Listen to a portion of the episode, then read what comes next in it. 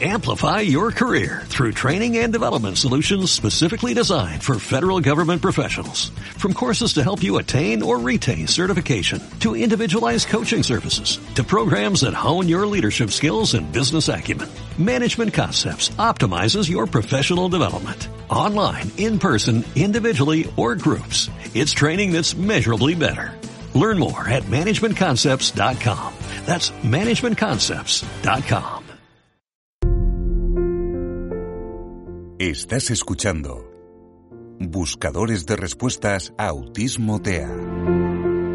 Un matrimonio con una hija con autismo o TEA, trastorno del espectro autista, te explica a través de audios y en un lenguaje claro y sencillo sus vivencias y experiencias. También reflexionan sobre temas de actualidad y de interés sobre dicho colectivo. Un canal de podcast creado por Miguel y Ana e inspirado en su hija Daniela. Puedes visitar su página web y disfrutar de los episodios desde cualquier dispositivo y accediendo a la plataforma de podcast que prefieras. Encontrarás el enlace al final de la descripción de este episodio. Allí te explicamos todo acerca del canal y cuál es nuestro objetivo. También puedes seguirlos en redes sociales como Twitter o Instagram. Te damos la bienvenida a un nuevo episodio del canal. Empezamos. Dictámenes de escolarización. ¿Son ilegales? Hola buscadores, hoy trataremos otro tema bastante polémico y que vuelve a estar de actualidad tras las recientes sentencias judiciales ganadas y que favorecen a alumnos con necesidades educativas especiales o NE y a su derecho a una educación inclusiva en aulas ordinarias sin segregación alguna. Nuestro más sincero agradecimiento a todas esas familias, pues cada día son más, que en su día se atrevieron a denunciar cómo la administración educativa trataba a sus hijos e hijas, aquellas familias que abrieron camino, que fueron pioneras. Hoy hablaremos, por tanto, de los dictámenes de escolarización. Al parecer, todavía, a día de hoy, estos dictámenes de escolarización, así como los encargados de realizarlos, serían unos grandes desconocidos para la inmensa mayoría de familias que, en cambio, sí llevarían sufriendo sus consecuencias durante años sin saber muy bien por qué o sin cuestionarse, salvo excepciones, el sentido o la legalidad de estos documentos. Esperamos que al menos ya te suenen de algo, especialmente si tienes un hijo o hija con necesidades educativas especiales o NEE, de la importancia que tienen para su futuro educativo y sobre todo para el futuro vital de tantas y tantas personas con discapacidad o diversidad funcional. En anteriores episodios ya te hablamos de ellos, concretamente en el episodio ¿Cierran los colegios de educación especial? que te recomendamos escuches si no lo has hecho ya. Hoy profundizaremos sobre todo lo que implican dichos dictámenes de escolarización, sobre si son un mal necesario, sobre su enfoque, sobre el personal que los confecciona y su cualificación o titulación, sobre si son legales, ilegales o alegales. Hablaremos sobre tantas y tantas cuestiones que creemos que ya va siendo hora de que alguien te las cuente de forma clara y entendible, te llevarás muchas sorpresas, algunas incluso desagradables e impactantes. Quedas avisado, avisada. Estamos asistiendo a cómo se acumulan las, las, sentencias contrarias a la administración de diferentes comunidades autónomas españolas por no escolarizar alumnos con discapacidad en centros ordinarios y llevarlos en su lugar a colegios de educación especial, lo que también sería aplicable a las aulas específicas, en muchos casos contra la opinión de las familias y de los informes que éstas aportan, pues al parecer estos informes, siempre según la opinión de la Administración, no tendrían validez alguna, siendo tan solo los emitidos por las autoridades educativas, es decir, los de la propia Administración, estos serían los únicos informes vinculantes o válidos. ¿Te parece extraño? Pues esto no ha hecho nada más que empezar. En cualquier otro país, esta circunstancia sería un escándalo nacional, conllevando dimisiones, cambios de normas y protocolos e incluso leyes para restituir los derechos de estos ciudadanos con discapacidad en el ámbito educativo. Pero en España no.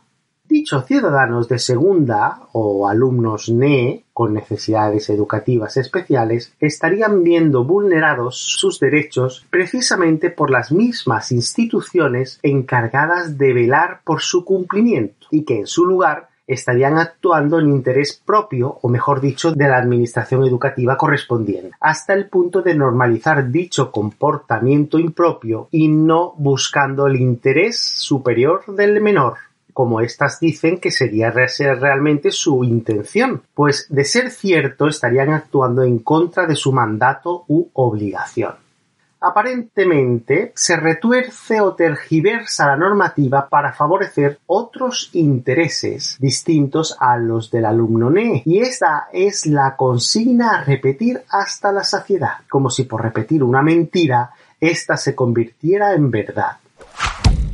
Y así, poco a poco, y a golpe de sentencia favorable en los juzgados, parece que el concepto de educación inclusiva se abre paso en el panorama educativo español.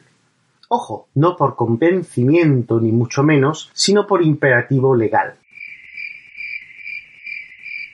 Pero, y esto es muy importante resaltarlo, tan solo podrán beneficiarse de ese concepto de educación inclusiva alumnos cuyas familias se atrevieran hace años a acudir a los tribunales con el tremendo desgaste que ello les ha supuesto a nivel emocional, económico y en tiempo, pues pueden pasar bastantes años hasta un desenlace. Aunque te seremos claros, solo tendrán opciones reales de éxito aquellas familias que logren reunir el suficiente rastro documental que refleje la actuación impropia y segregadora de la Administración, motivada por la discapacidad de tu hijo o hija y muy especialmente si dichas familias van de la mano de abogados especializados en inclusión, que están consiguiendo en la mayoría de los casos poner en valor las recientes sentencias de los tribunales superiores, especialmente del Tribunal Supremo y del Tribunal Constitucional, los cuales, como es sabido, sientan jurisprudencia.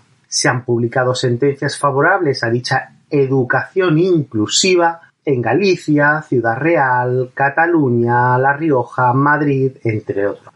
Básicamente, dichas sentencias vendrían a decir que las administraciones no pueden segregar a los estudiantes con discapacidad o diversidad funcional o, según se les conoce en el ámbito educativo, alumnos con necesidades educativas especiales o NE, dichos alumnos deben escolarizarse por defecto en colegios o centros ordinarios y que si la inclusión falla o los recursos necesarios son desproporcionados, sólo entonces podremos optar por los colegios de educación especial. La realidad es bien distinta. Como sabemos de primera mano, las familias pues la sufrimos a diario. Tampoco es justo que la escolarización de tu hijo o hija se convierta en una lotería y el premio sea dar con un colegio o con profesionales implicados con la inclusión, aunque a veces lo parezca. No hace falta decir que las administraciones educativas de las distintas autonomías pues las competencias en educación están cedidas a cada una de ellas, estarían siguiendo su supuesta hoja de ruta sin inmutarse y seguirían aplicando los mismos criterios segregadores y discriminatorios basándose en las mismas herramientas que el propio sistema pone a su disposición como son los informes psicopedagógicos y muy especialmente los dictámenes de escolarización según los cuales dichos alumnos NE o con necesidades educativas especiales en la mayoría de los casos estarían mejor en aulas específicas o en colegios de educación especial, con mejores recursos y mejor atendidos. Básicamente lo harían por el bien de nuestros hijos y por el de esas familias que nos preocupamos sin motivo. Nos piden que confiemos en la Administración, estos son los argumentos con los que dichas administraciones nos pretenderían vender a las familias una supuesta educación segregadora y discriminatoria de calidad. Ojo, esto seguiría pasando hoy día aparentemente. ¿Y qué estaría sucediendo en el panorama educativo tras estas sentencias tan contundentes que sientan precedente en contra de la forma de actuar de la Administración en las distintas comunidades españolas? Pues bien, la verdad es que muy poco, aunque parezca mentira. Las respectivas administraciones educativas estarían aceptando a regañadientes dichas sentencias condenatorias respecto a lo que habría sido su forma de proceder, la cual no habrían modificado en absoluto y seguiría totalmente normalizada a día de hoy. Dichas sentencias serían favorables a la escolarización por defecto de dichos alumnos en centros ordinarios, pero si las administraciones no cambian los, protocolos ni las normativas, dichos casos ganados en los tribunales por padres y madres inconformistas con el trato que en su día la administración le dio a su hijo o hija, NE se convierte en patatas calientes para dichos organismos, con las que no saben muy bien qué hacer, pues el sistema educativo sigue sin facilitar dicha inclusión real, ya que para dichos padres la sombra de las represalias hacia su hijo o hija estarían presentes, pues con su actitud inconformista habrían dejado al descubierto las vergüenzas de un sistema educativo que hace aguas.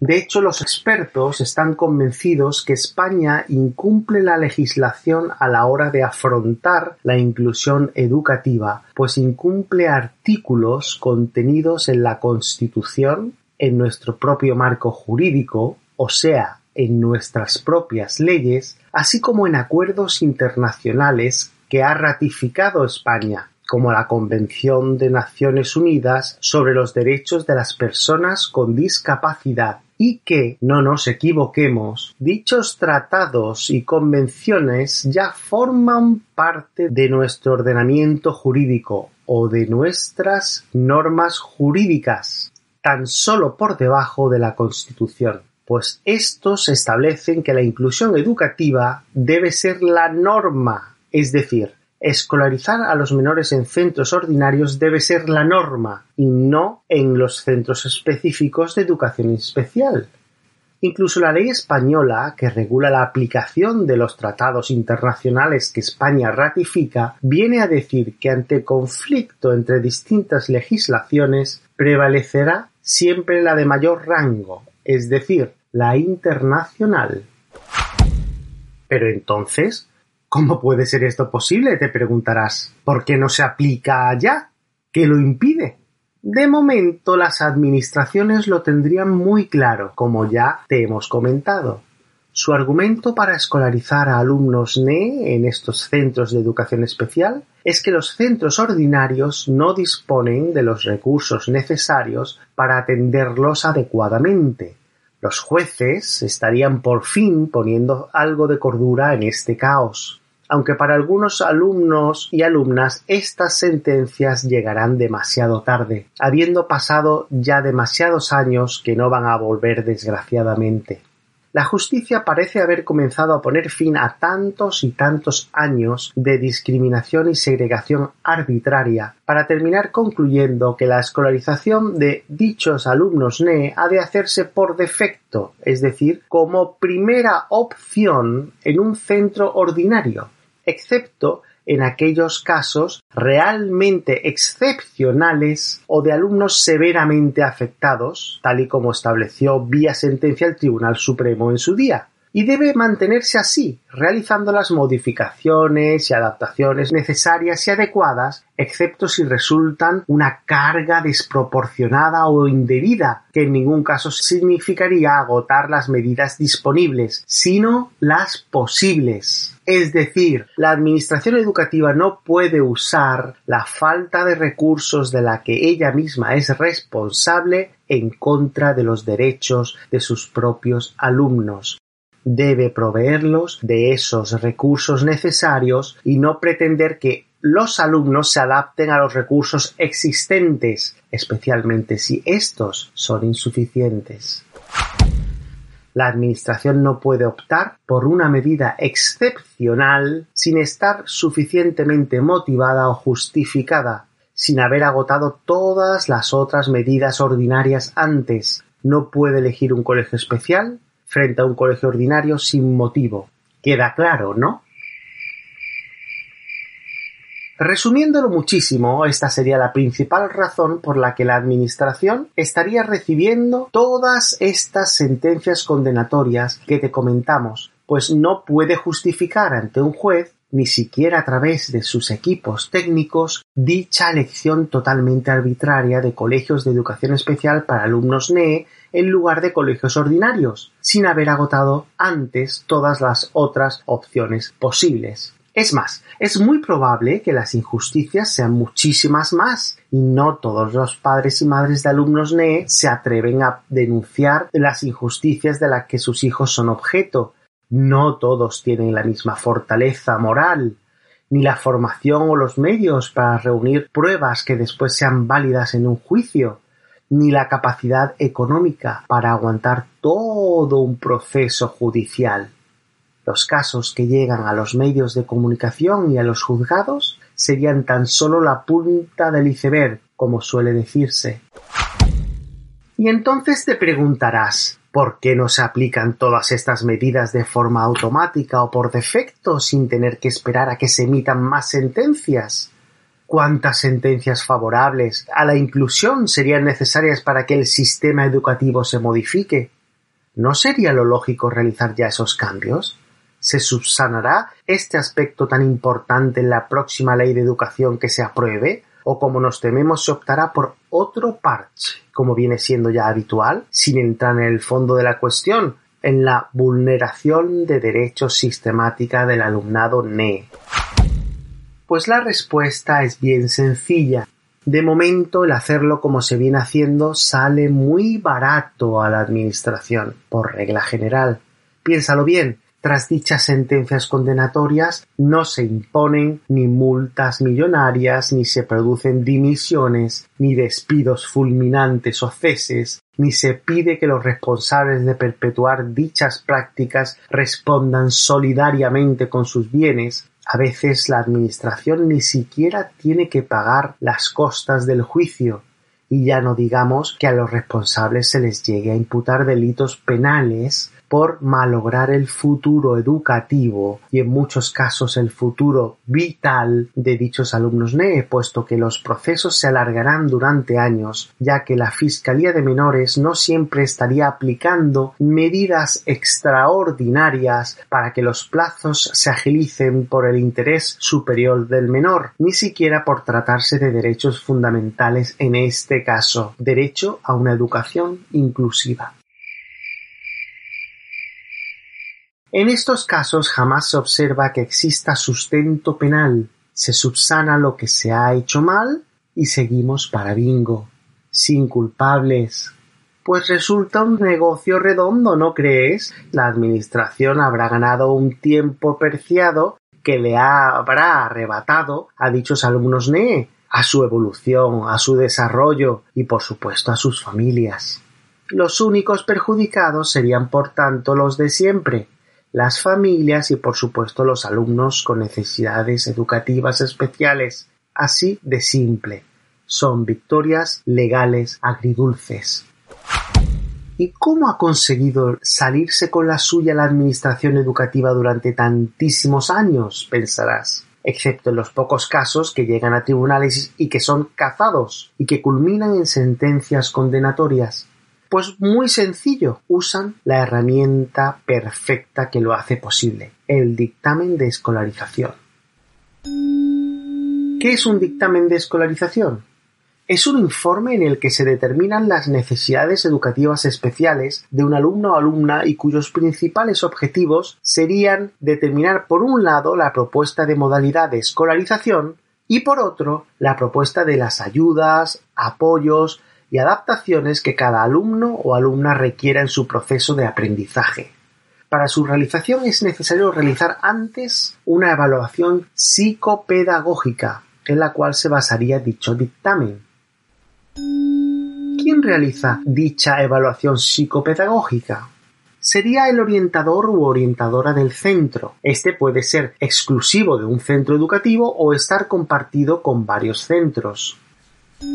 ¿Por qué se realiza? se realizaría si se sospecha que el alumno en cuestión tiene dificultades de aprendizaje. ¿Cómo se inicia el proceso? Se inicia en el momento en el que varios profesores coinciden en que existe una sospecha de dificultades de aprendizaje de un alumno. Entonces el tutor o tutora sería el encargado de emitir un informe que incluya dichas dificultades de aprendizaje observadas, las calificaciones del alumno y demás información relevante. ¿En qué otras ocasiones se puede también realizar dicha evaluación psicopedagógica a un alumno? Pues además de las que te acabamos de comentar, en estas otras. Cuando el alumno o alumna ya cuenta con una valoración previa y va a cambiar de etapa o ciclo educativo, es decir, de infantil a primaria, por ejemplo. Cuando sea necesario revisar el diagnóstico por la razón que sea, por aportar nueva documentación, haber realizado progresos o retrocesos significativos, etc. Cuando sea necesario revisar la modalidad de escolarización que le fue asignada en su día, cuando sea necesario cambiar las medidas y los apoyos que viene recibiendo. ¿En qué consiste la evaluación psicopedagógica? Pues el orientador u orientadora recabará toda la información relativa tanto al alumno, expediente académico, adaptación al centro, dificultades de aprendizaje, progresos, etcétera, como a la familia, contexto sociofamiliar, etcétera. En resumen, todo lo que sea de interés y considere necesario para realizar la evaluación, para lo que se entrevistará también con la familia para informarle del proceso que se inicia y aclarar todas las posibles dudas. Ojo, a los padres y madres nos deben entregar una notificación que se va a dar comienzo a dicho proceso y debes firmarlo si no estás conforme, firma no conforme. Es muy importante que te fijes en las fechas y que no firmes nada de lo que no estés seguro o en circunstancias en las que te sientas presionado o intimidado a hacerlo. Notificaciones con fecha de hace dos o tres años, por ejemplo, o simplemente notificaciones en blanco sin rellenar datos ni fecha ante la duda o no firmes o solicita copia y analiza documento con tranquilidad o firma y sobre tu firma pon la fecha actual de forma clara para que no queden dudas de en qué fecha se te hace entrega de dicha notificación. Siempre solicita copia del documento que hayas firmado, sellada por el centro educativo la Ley de Protección de Datos te permite tener acceso a dicha documentación relativa a tu hijo y solicitar una copia, en el caso que te la negaran. No creerías las cosas que le suceden a otros padres. En ocasiones habrá que coordinarse con otros profesionales externos al centro educativo, terapeutas, psicólogos, psiquiatras, neuropediatras, especialistas, etc., ya sean del sistema público de salud o de, o de especialistas privados, para recabar informes sanitarios, sociales o psicológicos. Ojo, nuestro consejo es que exijas que se cumpla la ley de protección de datos escrupulosamente. Sé tú mismo el que aporte los informes que consideres relevantes sobre tu hijo o hija no te aconsejamos que autorices a que recaben información médica en tu nombre sobre tu hijo o hija o corres el riesgo de, como les ha ocurrido a otros padres y madres, que esto pueda ser usado en contra de los intereses de tu hijo o hija más adelante sin tu conocimiento, pues ya diste tu consentimiento hace años y no tienen obligación de informarte de que están recabando información varios años después. No creerías las cosas que le suceden a otros padres.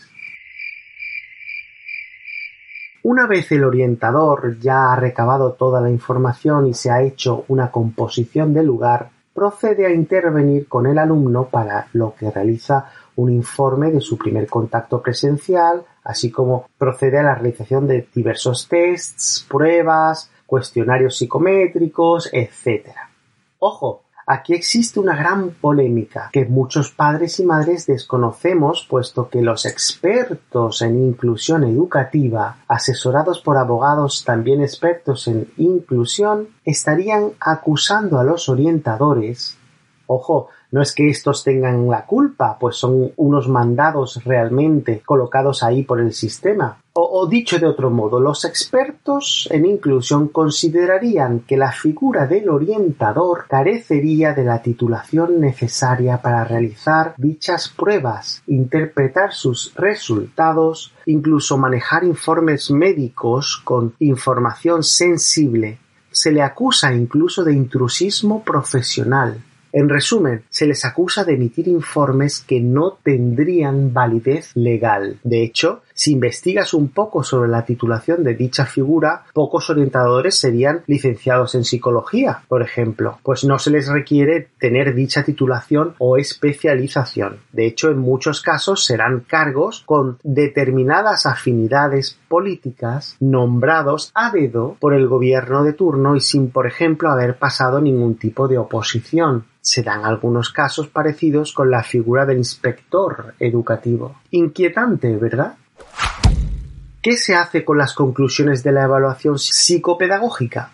Pues dichas conclusiones pueden que confirmen o desmientan si esas dificultades de aprendizaje observadas en un primer momento y que motivaron dicha evaluación del orientador tienen suficiente fundamento o no. También puede ocurrir que no sean concluyentes y haya que seguir haciendo seguimiento a dicho alumno y ver su evolución. Si se confirman dichas sospechas, pues el orientador redacta el llamado informe psicopedagógico, que suele considerarse un documento interno del centro. Si además el alumno presentara necesidades educativas especiales, con necesidad de diversos refuerzos, apoyos, etc., para su proceso de aprendizaje, se realizará otro documento llamado dictamen de escolarización, que simplificándolo mucho puedes considerarlo como el DNI educativo de tu hijo o hija con necesidades educativas especiales. Ojo, nuestro consejo es que pidas copia por escrito en secretaría y por registro de entrada de ambos documentos, es decir, presentas petición por escrito por duplicado solicitándolo y que te sellen tu copia con sello del colegio y fecha. Ya tienes tu justificante para futuras reclamaciones por si no te lo quisieran dar, por ejemplo. También te sirve dicho documento para el tema de plazos de respuesta. Es cierto que algunos centros no ponen pegas y te entregan tu copia sin problemas. ¿Cuándo se redactaría el informe psicopedagógico? Cuando el orientador o orientadora llega a la conclusión tras el proceso de evaluación psicopedagógica que te hemos comentado de que el alumno o alumna presenta dificultades específicas de aprendizaje, dificultades en el lenguaje y o la comunicación, cuando se incorpora tarde al sistema educativo español y carece de las competencias de otros alumnos a su edad, cuando se dan condiciones personales y o de historia escolar importantes, cuando se identifican necesidades educativas especiales. ¿Qué aspectos estarían incluidos en el informe psicopedagógico? En la primera parte del documento se recoge el contexto familiar, personal y escolar del alumno, así como las conclusiones a las que el orientador ha llegado tras su valoración. A continuación se establecen todas las medidas de atención a la diversidad que se consideran necesarias para que las necesidades educativas del alumno sean cubiertas y a las que se ha llegado tras analizar los resultados de la evaluación psicopedagógica. Así tendremos varias posibilidades si el alumno necesita apoyos ordinarios por parte del profesorado para mejorar su rendimiento escolar, si requiere apoyo directo por parte de los maestros especialistas de PT, Pedagogía Terapéutica, y o AL, Audición y Lenguaje, que no debemos confundir con logopeda, que pertenecería al ámbito sanitario, perteneciendo el AL al ámbito educativo. Eso no quita que haya docentes que tengan ambas titulaciones, aunque no es lo habitual si necesita adaptaciones significativas de acceso al currículum, metodológicas, materiales, etc., o no significativas. El informe incluye además orientaciones para el profesorado y también orientaciones para la familia. Una vez terminado el informe, el orientador contacta con la familia y comenta las conclusiones recogidas en el informe psicopedagógico. Intentan buscar formas de coordinación y seguimiento. Intentan acordar futuras pautas de actuación, etc. Ojo, parece ser que según denuncian los expertos en inclusión, la inmensa mayoría de los informes pedagógicos se estarían centrando en los déficits o dificultades del alumno o alumna que justificarían el que no pueda seguir en la modalidad ordinaria. no se pretendería en ningún momento desarrollar o potenciar las capacidades positivas del alumno o alumna. También tendrían un enfoque médico que no estaría del todo justificado en un entorno educativo. Y además serían altamente subjetivos, pues se basarían básicamente en los criterios personales del orientador u orientadora que lo ha realizado, no se vería tampoco con buenos ojos que no exista una evaluación independiente y así impedir que los informes y dictámenes que actualmente se realizan no pudieran estar condicionados por la propia Administración. Es decir, no se puede ser juez y parte al mismo tiempo en el proceso. En otras palabras, se estaría acusando a la Administración de que no se estaría buscando acreditar la realidad del alumno en el entorno educativo y después exponer las medidas educativas adecuadas a tomar, sino que ya se tendría tomada una decisión de antemano y el informe sería un mero trámite administrativo que termine justificando dicha decisión el alumno o alumna ya estaría sentenciado de antemano sin saberlo. Realmente impactante, ¿no crees? En el siguiente episodio, dictámenes de escolarización, ¿son ilegales? Parte 2 nos zambulliremos en el dictamen de escolarización propiamente dicho, una vez que ya hemos visto que éste estaría basado en el informe psicopedagógico que sería el paso previo a su realización, pues no puede existir dictamen sin informe. También seguiremos profundizando en por qué los expertos en inclusión, asesorados por abogados expertos eh, también en inclusión, defienden la idea de que tanto dichos informes psicopedagógicos como los propios dictámenes de escolarización serían de dudosa legalidad. De hecho, así vendría recogido en las conclusiones del informe realizado por los inspectores europeos sobre el incumplimiento de España de la Convención de Naciones Unidas sobre los Derechos de las Personas con Discapacidad, aspecto que muchos parecen desconocer. Esto es todo por hoy. Si te ha gustado este episodio, no olvides darle al me gusta y suscribirte al canal. Síguenos también en Twitter e Instagram o a través de cualquiera de las principales plataformas de podcast que también encontrarás en nuestra web. No olvides seguir enviándonos a nuestro email tus dudas, sugerencias, comentarios constructivos y temas que te gustaría tratásemos en próximos episodios. Mil gracias por apoyarnos, por apoyar al colectivo con autismo y por dar difusión al canal Buscadores de Respuestas Autismo TEA. Te esperamos en el próximo episodio. Fuerza y ánimo.